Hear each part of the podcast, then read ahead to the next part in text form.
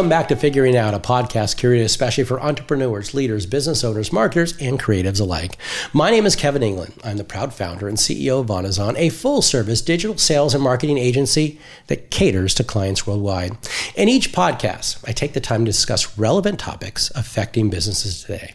I pull from my own personal experiences, as well as from stories of other people, to leave you with some helpful and meaningful advice.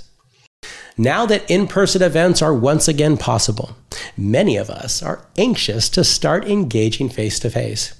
So don't just dust off and unmask your twenty nineteen trade show marketing strategy, because the returning audiences are looking for something new and refreshing and more compelling.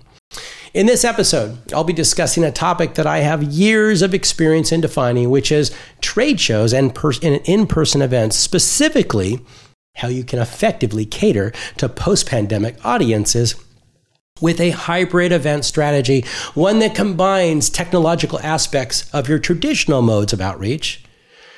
A successful uh, strategy is composed of three parts: the pre, the during, and the post. Today, I'll be walking you through all of them with a little twist on how you can delight both the in-person and the online. So let's dive right in and figure it out together. Yep, it's the roaring twenties all over again. Just like back in the days of the nineteen twenties and the renowned flappers, people are ready to celebrate and they're excited. After experiencing the hardship of the pandemic, people are feeling an insatiable appetite to go out and mingle. But they still require modern digital elements to keep them entertained. Moving forward, in-person events that implement virtual technologies are going to become the norm. And it's important that you make sure that your company is mindful of these new trends. In fact, a recent study found that eighty-six percent of B two B organizations saw a positive return on investment when hosting hybrid events.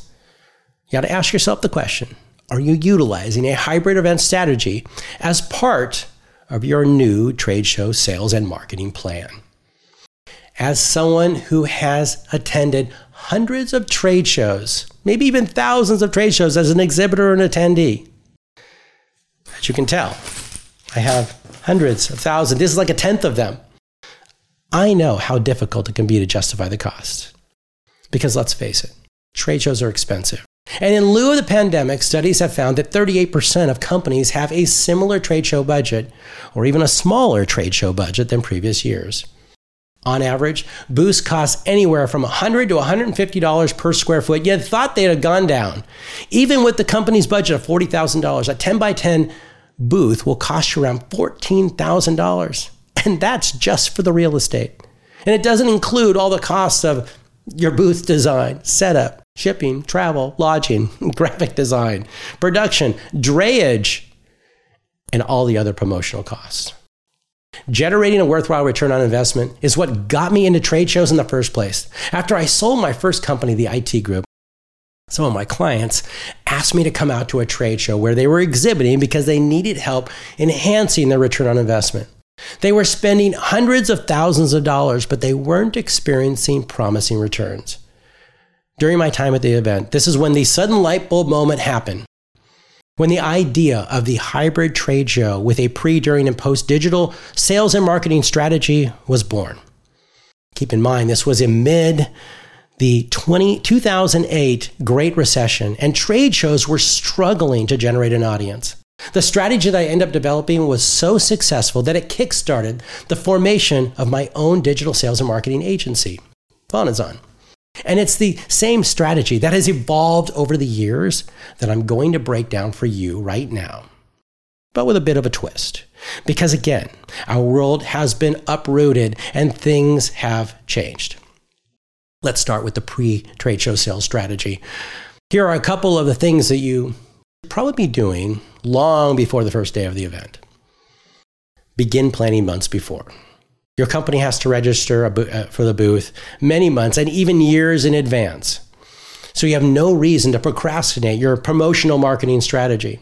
Spend some time to curate a pre-trade show calendar with deadlines that will let you and your team see the certain projects that should be completed, such as things like landing pages, direct mail pieces, web design portions of your uh, of the strategy or the trade show, marketing collateral, emails, social posts, and so much more. Most importantly is your audience. You have to ask yourself those questions. Who are customers at this event? What's their percentage of attendance? What's the content or information they need to know before the event, during the event, and even after the event? How am I going to educate them about me and my company? Ask yourself those types of questions. The next thing you want to do is establish your why and set reasonable goals. Take the time to really ask yourself, why are you attending and exhibiting at this trade show? I know it's easy for a lot of companies to feel obligated to uh, attend certain events, you know, because we know that our competitors, like this FOMO effect, right? We know our competitors are going to be there, so we have to be there. Well, that's just not enough. Sit down with your team and come up with some measurable, definitive goals. Are you looking to gain a certain number of leads? Are you looking to generate a certain amount of sales?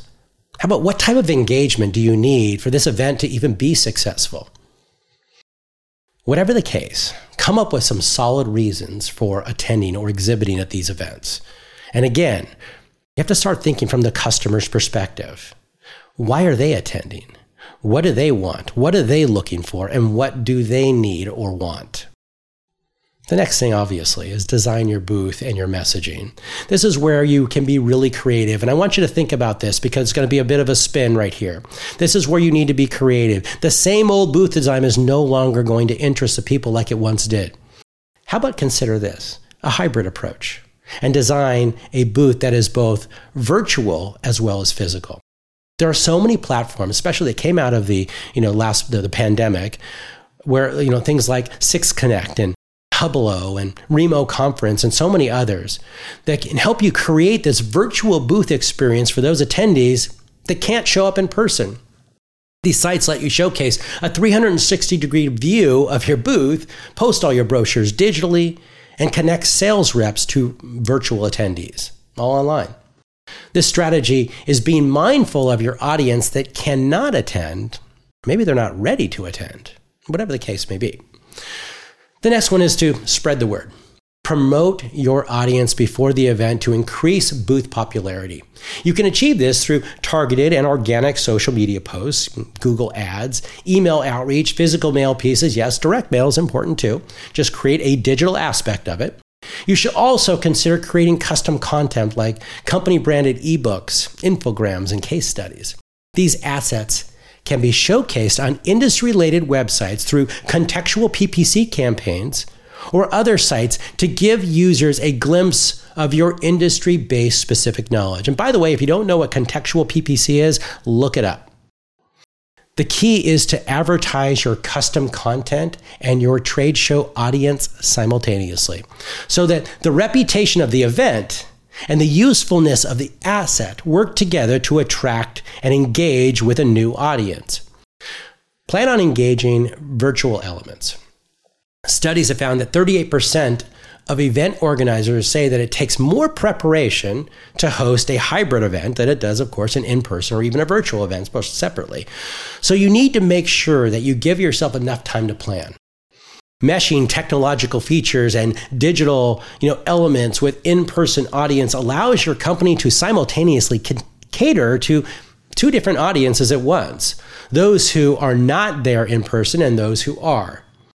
You'll see a huge boost in audience participation, and your hard work will pay off with dramatic increase in return on investment. So now here are four things to think about when planning a hybrid event. Number one, make sure that your booth has a strong Wi-Fi connection. The last thing you want is not being able to live stream at your event or through social media because your Wi-Fi connection isn't working properly or is faulty. Considering having a backup connection, or make sure that the internet team is on speed dial just in case. Number two, plan on bringing multiple cameras to the event. You can use cameras to record a live podcast, webinar series from the event, or even record in-person customer testimonials of attendees that have seen a live demo or interacted with your product. This is going to be your opportunity to generate, and get this, live, authentic content and gain real-time feedback so you don't So I really suggest don't leave the camera set up to last minute. Be ready and prepared. And yes, you can absolutely use your phone. Think about implementing virtual pieces. You may, you know, want to include like a photo booth where attendees can take pictures in front of a, a branded background that they can later post on social media. Or you may want to include virtual reality segments or things like that that allow attendees to take this tour of your facility or do a demonstration or a product view. You know, memorable technological features like these can give you an edge up on your competition. I know they require a little bit of a budget and lots of pre-planning, so be prepared. Number four, think of ways to spice up your conversation or your speech. You may want to engage your digital audience during your in-person speech by creating live online polls. How about digital Q and A sessions? This may, you know, uh, you may be able to take questions from an online audience who's watching from a live stream while simultaneously taking questions from your in-person audience. All this stuff is available to you now. You just got to go out and find it. Either way, these components need to be assessed and thought about prior to the event. If pre-trade show marketing is done well and correctly, then it will give you a strong foundation for all the things to become. After you've laid out a plan, there's, you know, what about, you know, what do you want to do during the show? Well, the first thing is work the plan. Work the plan. Setting up a strong pre-trade show strategy just isn't enough. You now need to make sure that you execute upon that strategy once you're there. And there's no better way to do this than to make sure that you have a team working together, collaborating, and focusing on the plan that you've created, which means everybody needs to be on the same page. Consider running through scripts with your team to make sure that they engage with the audience in a way that aligns with your strategy. Definitely utilize social media. If the event has a designated hashtag, be sure to use it. You can use social media to post some of your, you know, trade show highlights as they happen. Pictures of attendees at your booth, recorded speeches, workshops, demos, and all the other things that you're doing. You can use features like um, Instagram, you know, Instagram Live to host live Q and A sessions, you know, Twitter for live tweeting, or LinkedIn for showing off the features of your booth and the benefits of your products and services. Be strategic with giveaways. No matter how well you organize your attendance, not every person who stops by your booth is going to be your preferred customer, and, and that's okay. The key is to access the ones that are there to try and engage with them even further. Giveaways are great in ways to do this. Prizes, gift cards, discounts on all the different giveaway incentives that we have. People will wait in line for hours for a t-shirt, and they not necessarily should be handed over to any random passerby who basically shows no interest in your products and services. Save giveaway entries for those who hand over something, their contact information in regards to getting what you're giving. And the next one, be memorable. Attendees visit multiple sites all day long, every day. And chances are your competition will likely have a booth at the same trade show as you. In fact, they could be right next door. So stand out. Give attendees something to remember you by. Be creative. In February of twenty twenty, at the NADA event, literally days before lockdown, my team and I helped one of our customers build the largest slot machine in the world. It was the hit of the show. Everybody was talking. I mean, everybody was talking about it. And on the last day, we used the random slot machine to pick the winner of the Harley-Davidson motorcycle. Literally the entire show, including exhibitors, came to watch eight finalists pull the handle thirty-two some odd times until there was a winner. Now that was memorable and super exciting. You know, you don't have to spend a fortune to do something like that, but just be creative and your team can come up with something that's going to work for you and your event. That launches us into the next topic, the post. Some people think that once a trade show is over, then all the work's done. But this is far from the case. The show may be over for the attendees, but the work for your sales and marketing team really is just beginning. Here are a couple things that you should do as a part of your post-trade show marketing strategy. The first thing, follow up promptly, within forty-eight to seventy-two hours. Many exhibitors take too long to follow up, or they never do.